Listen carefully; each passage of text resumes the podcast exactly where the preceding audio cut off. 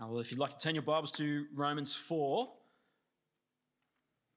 going to begin by reading the passage today. Romans 4, verse 13 to the end of the chapter.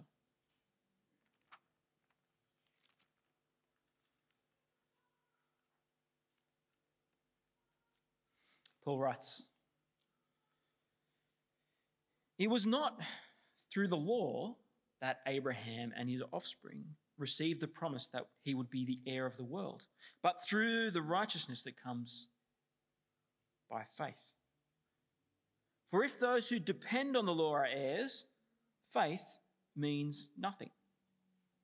And the promise is worthless because the law brings wrath. Where there is no law, there is no transgression.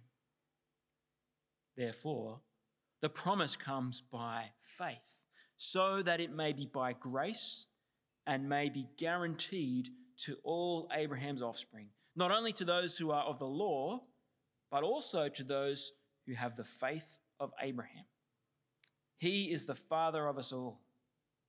As is written, I have made you a father of many nations.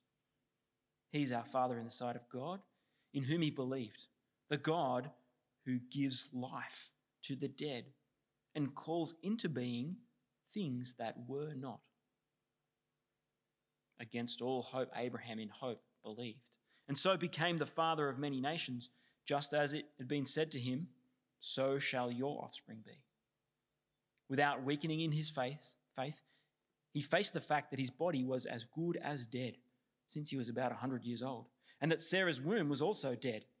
Yet he did not waver through unbelief regarding the promise of God, but was strengthened in his faith and gave glory to God, being fully persuaded that God had power to do what he had promised. This is why it was credited to him as righteousness. The words it was credited to him were written not for him alone, but also for us, to whom God will credit righteousness for us who believe in him who raised Jesus our Lord from the dead. He was delivered over to death for our sins and was raised to life for our justification.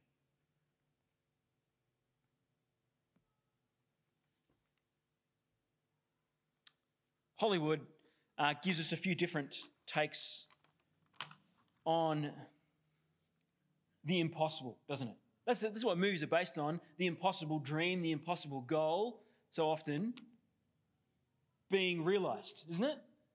There's this, this incredible stories about something so lofty and ambitious that is just, in human terms, not possible being achieved. And there's two, there's kind of two, two ways that we see this in Hollywood. The first is the Mighty Ducks way, uh, where the impossible dream of kids who can't skate winning the ice hockey competition uh, by, is achieved by sheer, well, hard work, by willpower, by teamwork, by having a good attitude, and mostly by having a great coach that's able to unite these random kids into a team, and not just a team, but a winning team.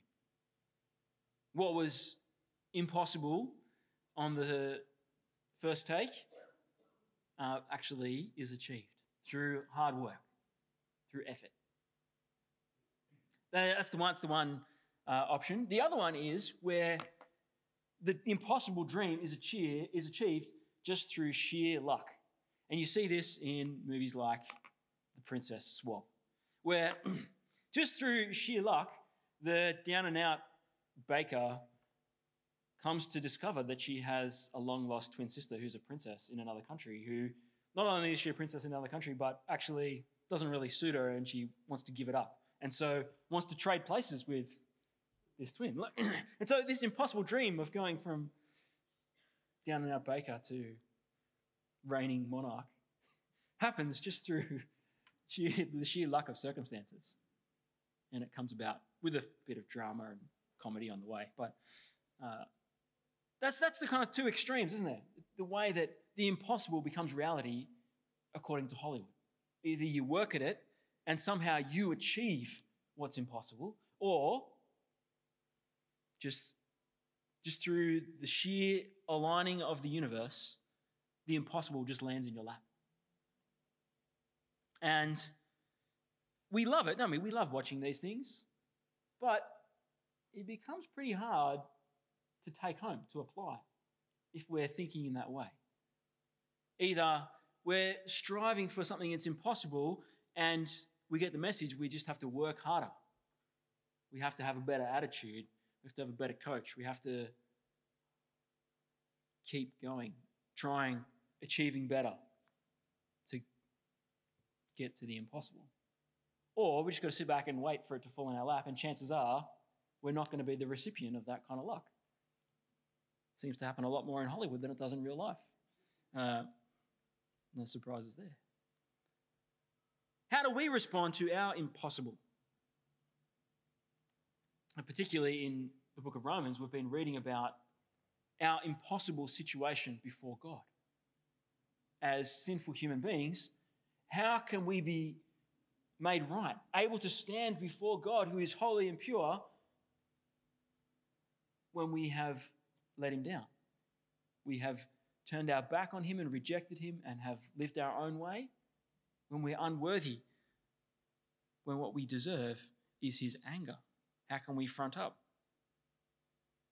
And Paul has brought the fantastic news that the impossible is impossible, not through our hard work and not just through luck, but through God's promise of righteousness.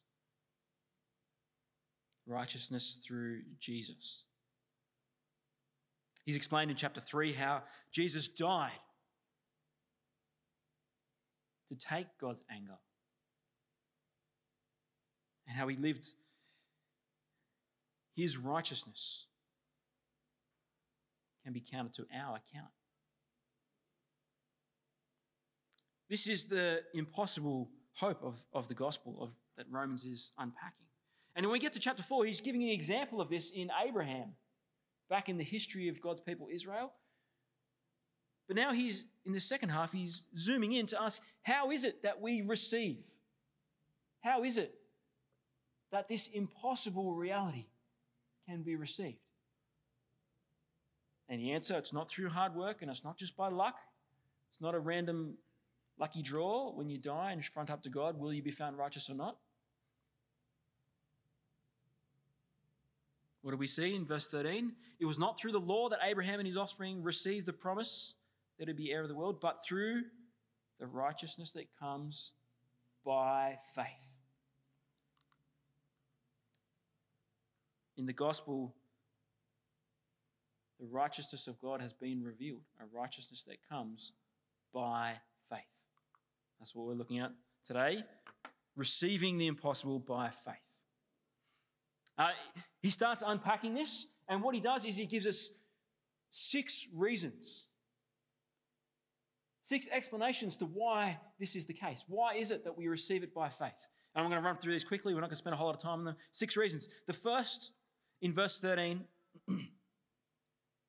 sorry, in verse 14, is it's not by law, because if that was so, then faith would mean nothing.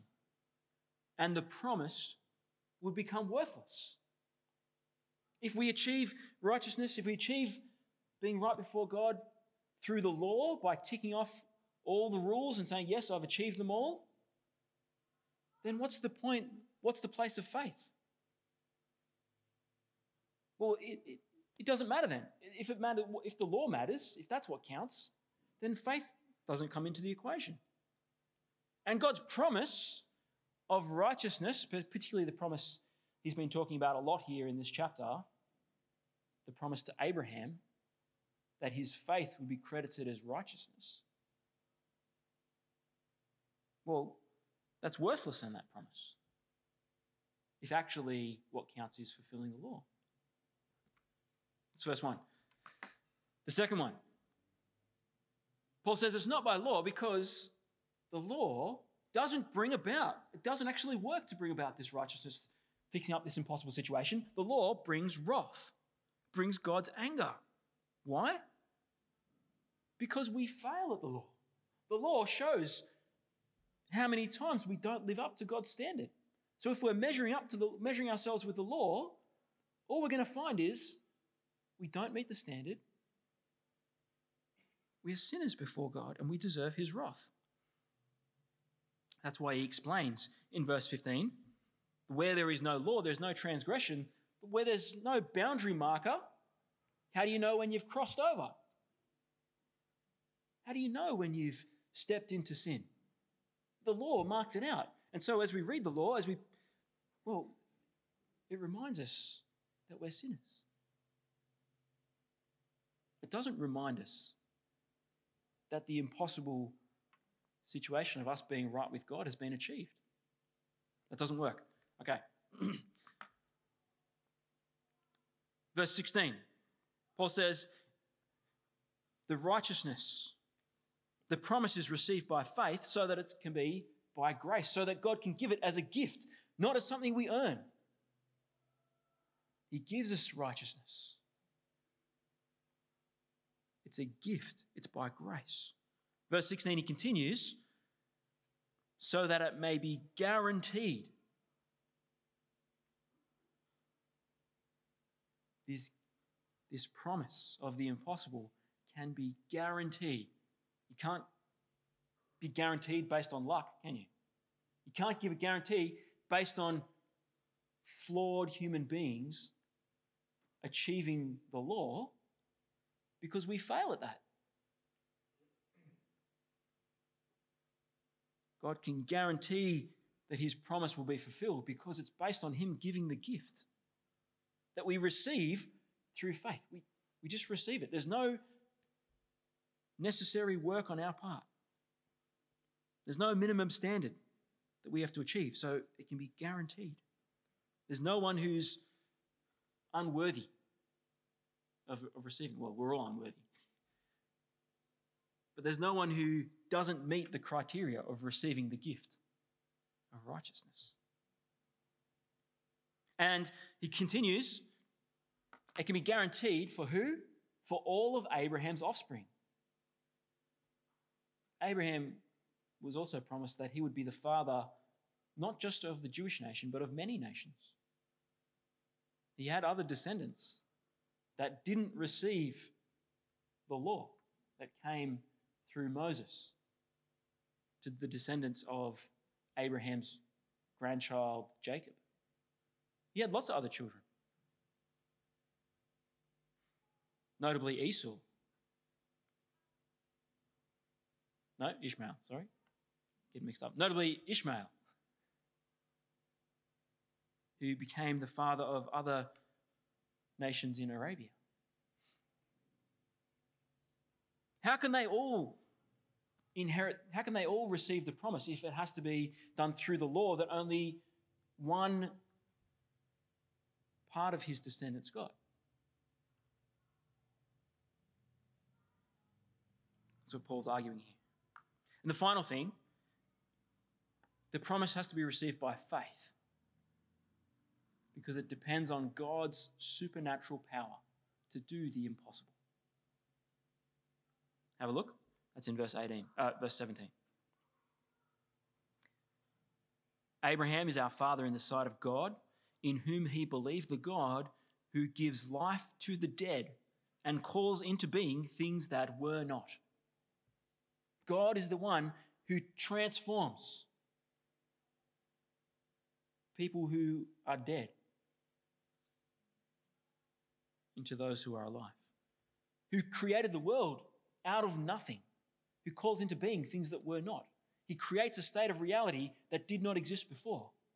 Where there were no one righteous before God, God is the one who brings it about. To those who were morally dead, bankrupt before Him, He makes us spiritually alive in Christ. And this isn't something that we achieve, it's something that we receive through faith, Paul's saying. The promise is received by faith because it depends on God's power to bring about. God's supernatural power. There we are. He's arguing this, and he follows up this argument about why faith is the means of receiving promise with the example the example of Abraham and his faith. Did you notice as I was reading it before? The detail he goes into about Abraham's faith. What was his faith look? What did his faith look like? Have a look with me again at verse 18. Against all hope, Abraham in hope believed. Abraham's faith looked at the state of reality and saw that there was nothing to hope in for this promise to be fulfilled. This promise that through him God was going to do wonderful things, was going to give him children, not just one child, but a huge nation and many nations, and give him a land when he had no land, no right to claim any of it as his own. And was going to bless him and make him a blessing to all the families of the earth. Abraham looks and he's a he's a wanderer. He's got no home to call his own. He's got no children. There's nothing, humanly speaking, that he can base his faith on going, yeah, well, this is, it's a logical conclusion of what I can see now. No, it's the opposite.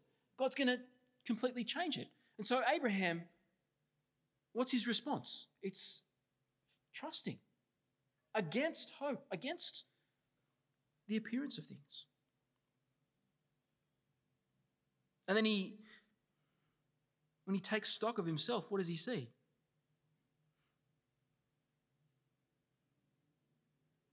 Verse 19, without weakening in his faith, he faced the fact that his body was as good as dead since he was about a 100 years old, and that Sarah's womb was also dead. What are the chances of him having a child when he's past childbearing age? When his wife is obviously past childbearing age and has been barren up to this point. It's an impossible situation. And yet, how does Abraham respond to this impossible situation? Well, he hears the promise of God and he believes. Without weakening his faith. Verse 20, yet he did not waver through unbelief regarding the promise of God, but was strengthened in his faith and gave glory to God. He holds firm, trusting.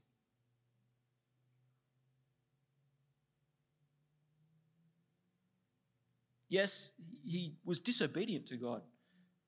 He didn't always do what was right. But when it comes to the promise of God, he trusted it. Even when, after receiving the miracle baby, Isaac, God asked him to sacrifice, to kill that son. What does Abraham do? He trusts. He hopes against hope.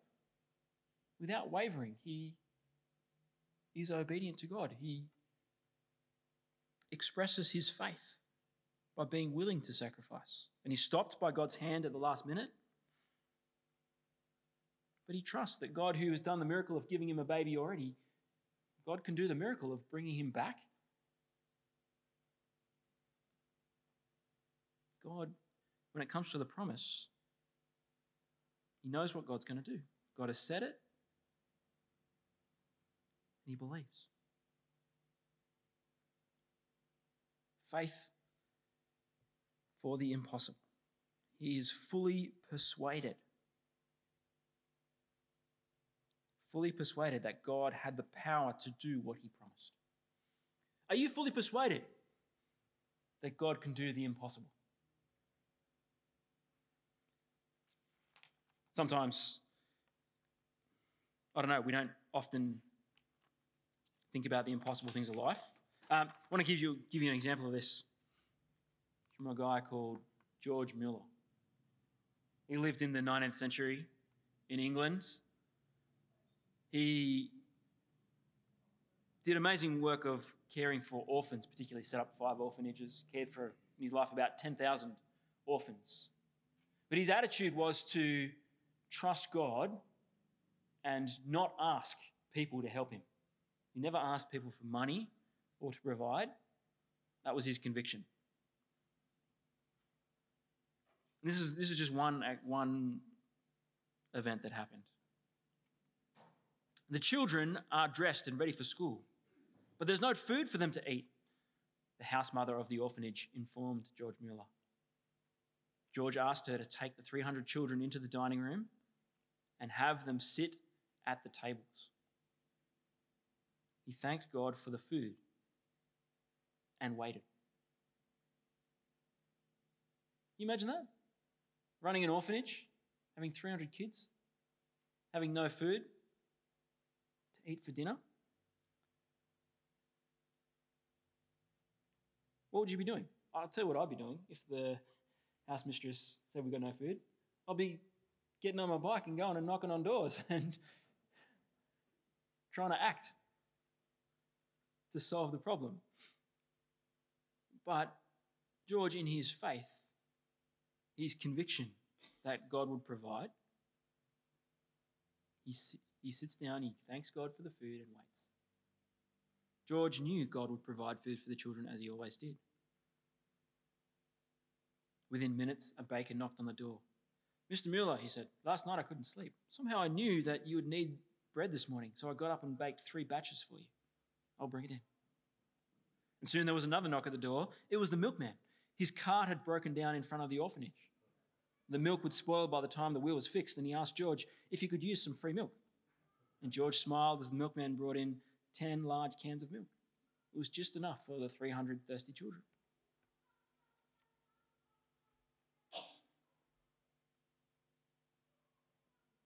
Are you convinced that God can do the impossible? Do you believe it? It's not a promise that God will do the impossible in every situation, will He? But He can. And He will do it in the areas in which He has promised. And so that's where the last couple of verses bring this home for us. Verse 22 says that that is why it was credited to him as righteousness. The words it was credited to him were not written for him alone, but also for us who believe in him, who raised Jesus our Lord from the dead. He was delivered over to death for our sins and was raised to life for our justification. Here, Paul says the promise of Abraham's faith being credited as righteousness. That's a model, it's a pattern that also holds for us. It's a promise of God for us who believe that our faith will be credited as righteousness, that the impossible will be made possible for us. We will be able to be right in God's sight. How? How will this promise be received? Through faith, through believing. Jesus was delivered over to death for our sins. He died. The penalty's been paid. He was raised to life for our justification. God does the impossible, brings life to the dead. His power demonstrates that our sins are fully paid. That's done. Christ reigns as one having defeated death offers life, offers this righteousness to those who would trust in him. He raced, he won. Death couldn't hold him down. What Jesus has achieved, he offers freely. The impossible can be yours. His promise. Right with God. Simply receive it by faith.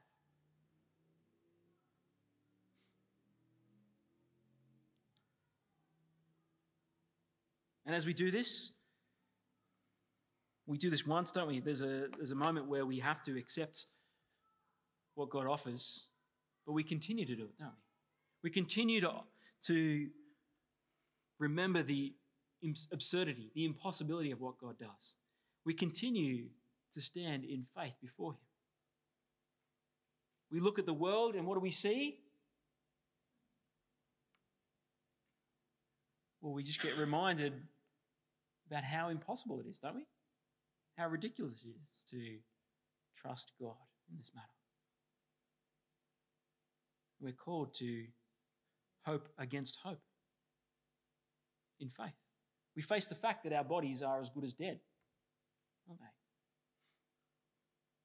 Even if we're not about 100 as Abraham was, our bodies have a limited timeline. We're all going to die.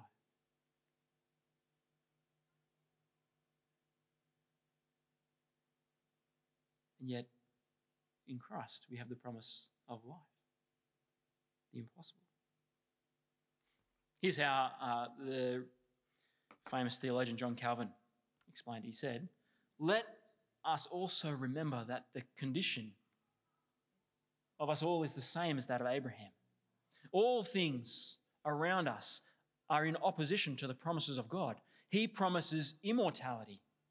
We are surrounded with mortality and corruption. He declares that he counts us just. We are covered with sins. Isn't that our experience? We, we, we live and we keep encountering our own sin, remind us that we're not worthy, we're not deserving of being counted right in God's sight. And yet God promises the opposite, the impossible.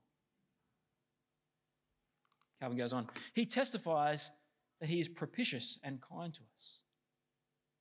But outward judgments threaten his wrath. Talking about all the things we see in the world, the symbols of God having cursed the ground because of human sin, the effects of the fall that we bear out in sin, in sickness, disease,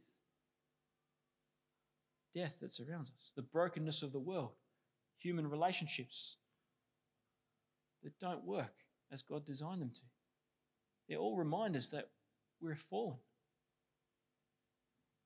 that God judges. What then is to be done? We must, with closed eyes, pass by ourselves and all things connected with us, that nothing may hinder us, prevent us from believing that God is true. In faith, we remember that God can do the impossible. Not only that, that God has promised us the impossible. In thinking about Hollywood, there's those two kind of classic approaches to the impossible being achieved. Uh, but I did find one that kind of parallels what's going on here. And it's in Dirk Gently, his holistic detective agency. I don't know if you're a fan of Douglas Adams' work. Um, maybe not. Uh, but Dirk Gently is a detective, and to solve the impossible possible situation, the impossible uh, case, he doesn't work at it, and he's not just hoping in blind luck. Is actually, it comes down to who he is. His own identity is wrapped up. That he is this holistic detective, as chosen by, in his case, the universe, uh, to be the one through whom the clues just come to at the right time. But the impossible is achieved, not through hard work and not just through sheer luck, but because of who he is, his identity. That's the reality for us, isn't it? Who are we? Well, Paul's explained we can be children of Abraham, children of God, recipients of God's promise. God promises impossibly great things that we simply receive by faith. Who He makes us to be, what He does. Let me pray. Good, good Father, we thank you for the promises that you make to us in your word. And especially, we thank you that you have promised us in the Lord Jesus we can be right in your sight. We can be counted righteous. We thank you that the way that you've set this up is that we're to be we're to receive it by faith. Not by working hard, achieving the law, not by luck. Simply by receiving it in faith. And please help us to stand firm in faith. When, it, when we're reminded of how impossible this is, how undeserving we are. Please help us to be fully persuaded, to hope against hope. And we pray that, like Abraham's example, you would use us as examples to others. We pray in Jesus' name. Amen.